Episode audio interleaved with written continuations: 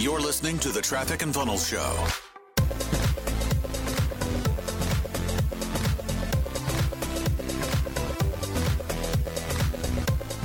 What's going on, folks? This is Alan, producer of the TNF Show, and this week we're kicking off a new series with marketing technologist Phil Stewart. He's teaching on how to hack your competitors' traffic. He digs into his story of getting into marketing and the what, why, and how of traffic hacking, going over why this is a good practice, softwares to use, and analyzing and aggregating data with UTMs. If you got a topic you want to hear more about or get further insight on, email us at podcast at trafficandfunnels.com. All right, let's get to the show. Starting this off, um, I really just kind of wanted to go into super basic. What do you do? What does your average day to day look like? And maybe even your big weekly three things that you do. Mm, mm, that's a good segue into kind of the mindset of how we treat our time and how we treat um, our expectation of time, especially inside of EW or traffic and funnels for those who are here. There's a lot of the mindset training that Taylor talks about and Chris talks about. Um, so, like he said, I'm a marketing wizard. Um, really the, the technical term for that is technologist. My job is to create front end web pages, web design, web development, connect them to CRM tools. So capturing data, but then also making sure the customer journey. So whether you're signing up for a free ebook, whether you're signing up for a free course or a paid course, you're getting everything you need step by step along the process. So making sure anything you pay for or you ask us for, you're going to receive in your inbox and make sure that's seamless uh, looking at fast load times, SEO data, uh, traffic data, making sure all that filters in so we can make better decisions to serve our customers, to serve everyone here in this group, and then to serve more people because this is a large industry. And our goal, my goal personally, is just to help people. So that that's what my job is. I help multiple departments. While my job is marketing related, I actually work within several branches of our industry and several branches of our of our company to make sure that everyone has what they need when it comes to the information we're talking about. Amazing, amazing. And so, as far as like the nitty gritty details, without giving away too much information, right? What are some of the some of the things like your average day to day? Do you usually work with like email softwares, or how do, how do you integrate um, certain softwares together to make sure it uh, the whole system runs yeah, I, I can't obviously I can't give away every every trade secret that we have. We have a lot of stuff that is proprietary to us, which is wonderful. I love working with proprietary stuff. But the basics of what my day looks like and really what my week is, I start every morning actually looking at numbers. Um, I download data from the day before. I parse it out. I review that with some of our uh, other staff members, whether it's my director or a media buyer or another tech that we might have um, to make sure it's clean data in the day before. And, and then I look at that data in the course of a seven to 30 day window. And that helps give us projections for the rest of the week, for the rest of the month, and kind of help guide where we're going. So I look at multiple points of data. So opt-in data, email data. Um, if we sent any emails out the day before, that morning, opt-in data. Am I getting enough tracking information in from customers? Um, not personal information, anything people share with us, that's great, but where are they coming from specifically, whether it was a button click on the website or if they came in through a specific ad campaign, making sure all that data is cleaned up uh, for everyone to look at.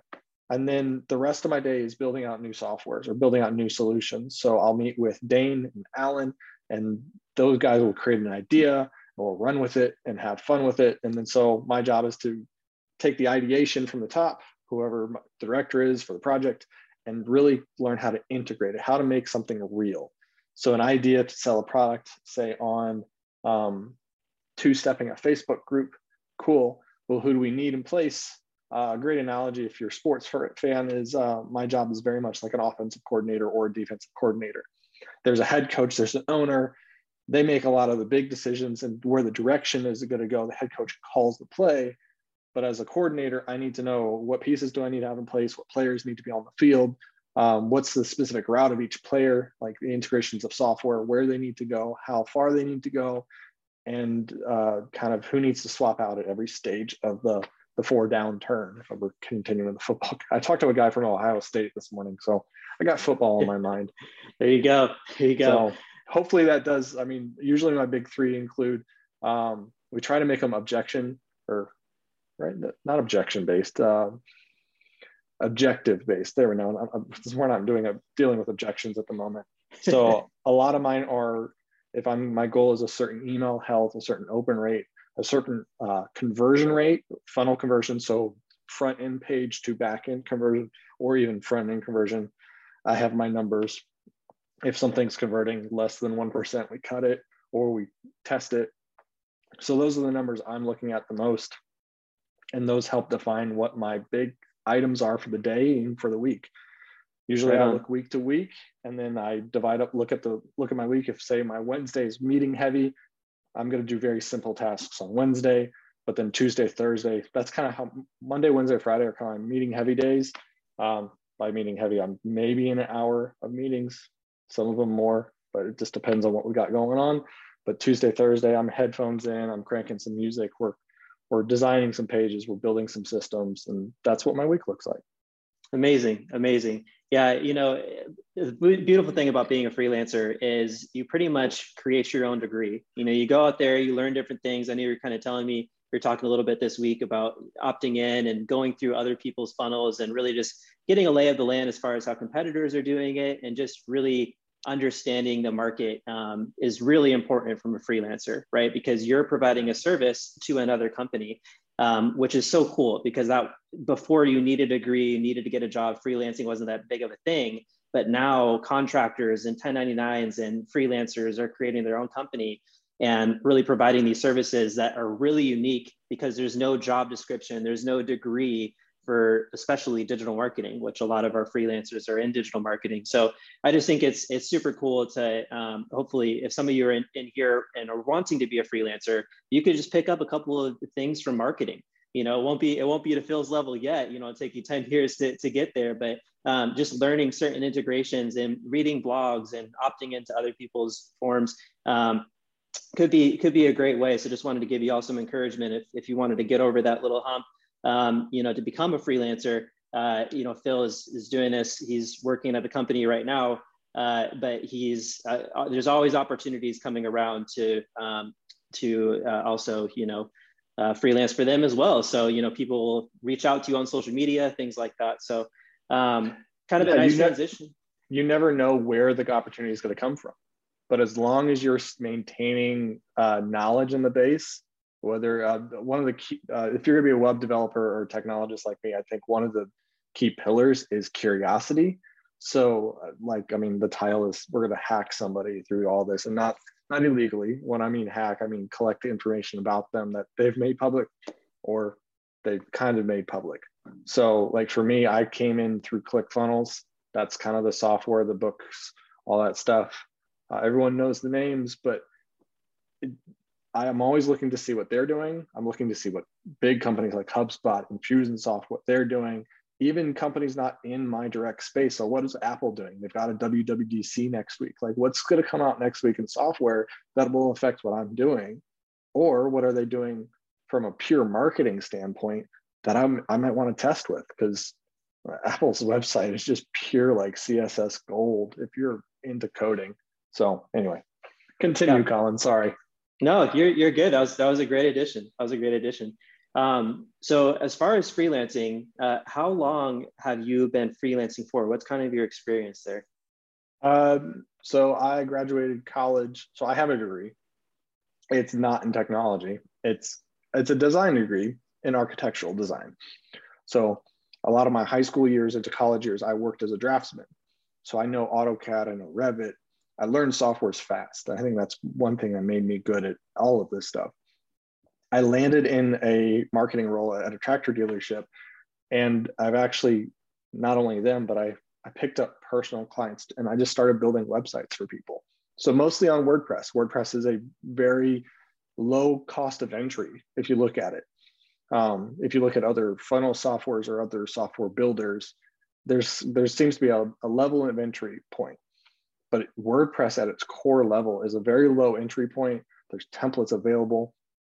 Honestly, there's not a lot of need to really study uh, hard coding unless you're going to just that's going to be your focus to code HTML.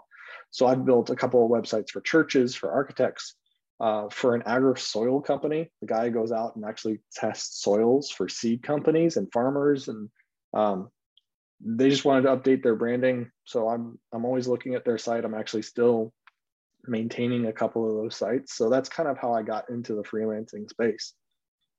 Amazing, amazing. Uh, super cool. You can start with one skill, and you know that skill can follow you forever. You know, because it's it, it's like you're building your roster of your own resume and your own skill set. Where you know if somebody asks you, "Can you do this?" You're like, "Oh yeah," and then as you start to learn more skills, you can start to upsell and you know offer more services and just keep them for life. You know, it's it's really your own personal brand, your own business. I think that's that's so cool. Um, what was your experience like before freelancing? You said you were doing a little bit of architect stuff. Um, what what was that like for you?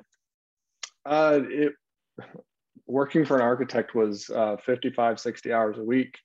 I, I loved it. I loved every minute. I'm a designer. I'm a creative. I it was a cool challenge. Um, got to work on some really cool projects with a family friend who was an architect in North Carolina, and that that world is still super curious to me. I spent a month in Europe because of it. Um, I've got a great appreciation for the um, even in the marketing side. If you look at how buildings were made or how towns were made, look at a town in Italy, uh, for instance, and just look at the structure and the layout, or look at Milan or some towns in Spain. Just look at the grids that are laid out. Look at Paris. Um, there's like a spider web of how things are connected. And there's a reason to the hierarchy of where they're based on the history and time and moments it was created. And the way we connect technology is very similar. So while we may connect hubspot to clickfunnels we also may have to use zapier to put something in place. So when you webflow out and actually diagram it out and building a web page building a system it, it's all very similar in the theology and the philosophy of it. So long hours working for an architect, loved it, but I also tried getting into the industry during a downturn. So I had to pivot pretty quickly. Um, graduating college, not a lot of opportunity when I came out in 2011. And so I, I landed a role as a marketing assistant with a tractor dealership. What this allowed me to do is it allowed me to learn some of the basics of brick and mortar marketing uh, to a very specific clientele, right? I wasn't working marketing for a Target or a Kohl's or I've got friends who work for both companies and they love it. But I wasn't trying to learn big corporate. I was learning very small town and relational stuff. So the, the biggest thing I learned through all of that is actually how to build relationships with people because I think that's the biggest asset we have, regardless of our skill set. The biggest asset we have is the people we know and how we communicate with them.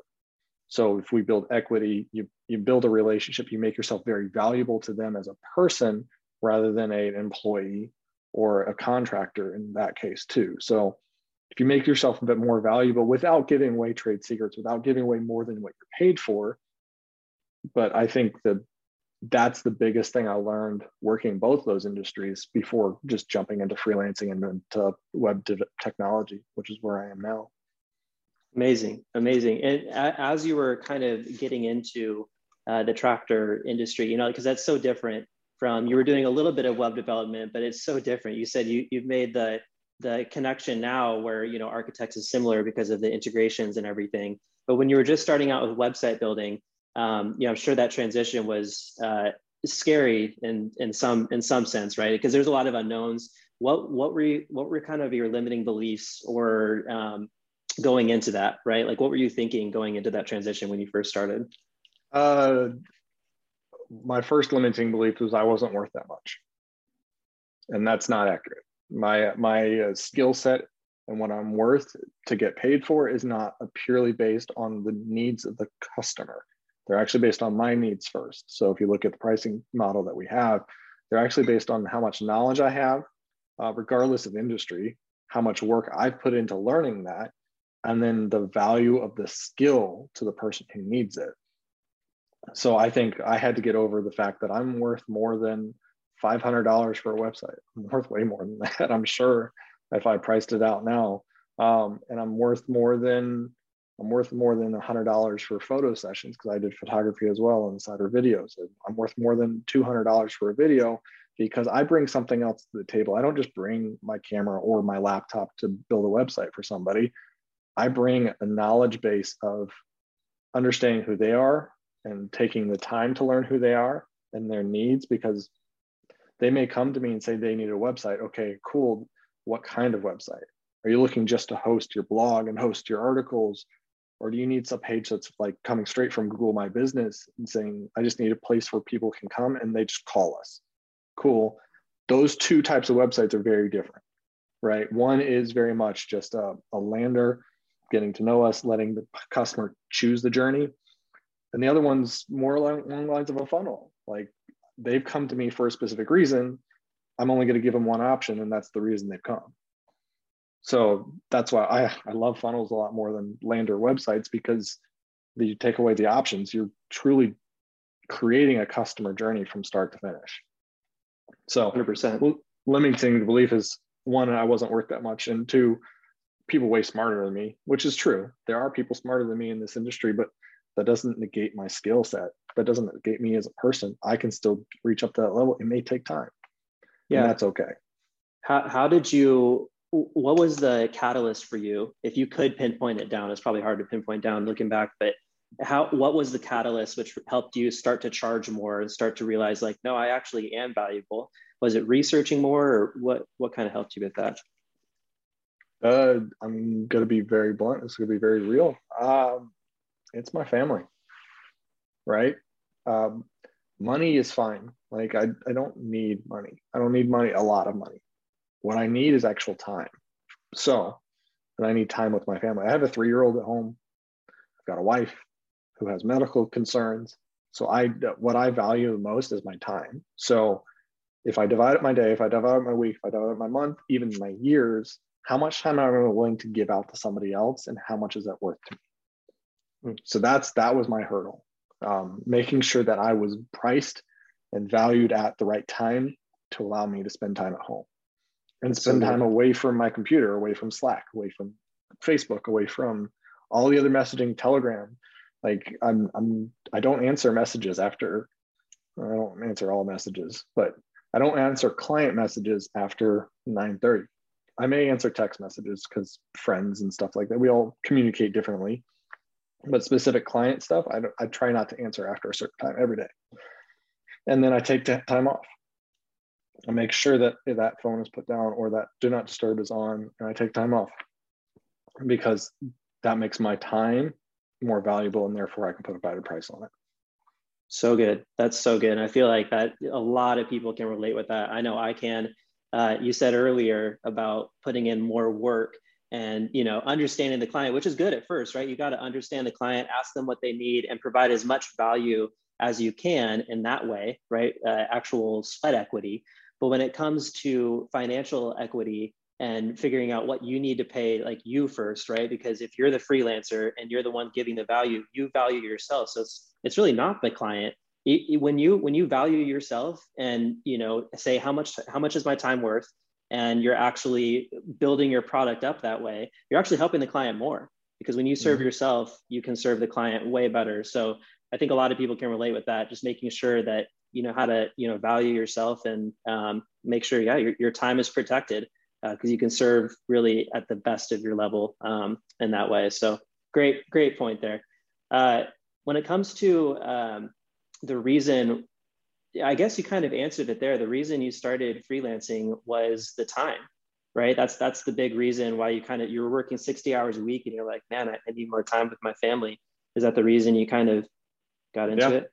That's that's it right there. I think I'll, I mean, especially in the last two years with everything going on, I think we've all learned the value of uh, time with family and how we don't need to be spending 40 to 60 hours on something that's not ours something we don't own or something we don't control, you can still work for great companies. I've worked for amazing companies and I truly believe in their vision and their passion. But at the end of the day, I'm still a W 2 employee or a 1099 contractor. My name is not on the final paycheck. They pay me for something. So, am I one, are, are they getting too much out of me? So, are they paying me for, are they paying less for my time actually? So, am I working more than I'm getting paid for? Or, you know, do I need to take the opportunity, which is kind of what I've been doing, is how much do I actually control? If I control more of what I'm producing, then I'm in control. I, I, life is all about controlling what you can, but uh, not taking advantage of anything at the same time. 100%. Hundred percent. Yeah, it's a it's a very important dichotomy, but it's a very tough one. It's it's simple, right? You just you just got to balance. Um, but man, is is it hard? And it takes a lot of time to master. So I can tell you've put a lot of time and energy into mastering that because of how high of a priority it is for you. A lot of people just kind of go through the motions, but um, really asking yourself the question of what is important to you and allocating your time uh, into those areas and prioritizing that is is going to do so much for you. It's done so much in my life. I know it's it's done a lot in your life. So um, definitely a, a, great great point there. Um, great why to get into into freelancing and all that stuff.